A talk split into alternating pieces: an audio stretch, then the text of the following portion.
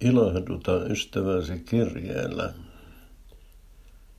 Terve Werneri. En ole kirjoittanut sinulle vähän aikaa, mutta ajattelin nyt, että voisin sinua ilahduttaa näin kirjeen muodossa. Jos voi toiselle iloa tuottaa, niitä, niin siitä saa itsekin hyvän mielen. Miten olet jaksellut? Toivottavasti hyvin. Minulla on ollut vähän yhtä ja toista, en kuitenkaan puhu niistä nyt enempää. Eihän se mitään hauskaa kuultavaa ole.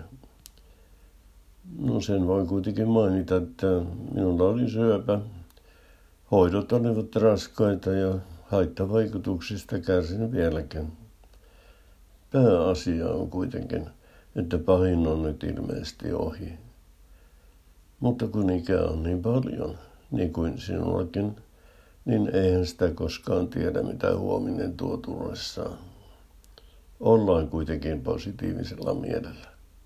Ilo pintaa vaikka syvän märkänis. Minulla on 25 prosenttia karjalaista verta. Muistan aina nuo mummoni sanat. Seurasit varmaan jalkapallon EM-kisoja. Sinähän oli aikoinaan kupsin luottopelaajia. Sitten tuli se paha taklaus, joka teloi jalkasi ja joudut pyörätuoliin. Se jalka ei ole tämän sen jälkeen tulla enää entiselleen. Mutta joka menneitä muistelee, sitä tikulla silmään. Carpe diem, sanoivat jo muinaiset roomalaiset. Meidän pitää Werneri ottaa ilo irti jokaisesta päivästä. Vaikka on koronakriisi päällä ja maailma on tomisodan partaalla. Koronasta puheen ollen olet varmaan saanut jo toisenkin rokotuksen, niin kuin minäkin. Meillä on hyvä suoja, vaikka ei ihan sataprosenttinen.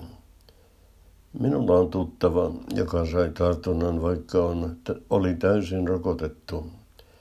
Hän joutui teholle ja on nyt kuollut hyväkuntainen mies, jolla ei ollut edes mitään perussairauksia. Mutta kyllä me tästä selviämme. Muista sinäkin kasvomaski ja pidä turvavälit. Toivotan iloista loppukesää.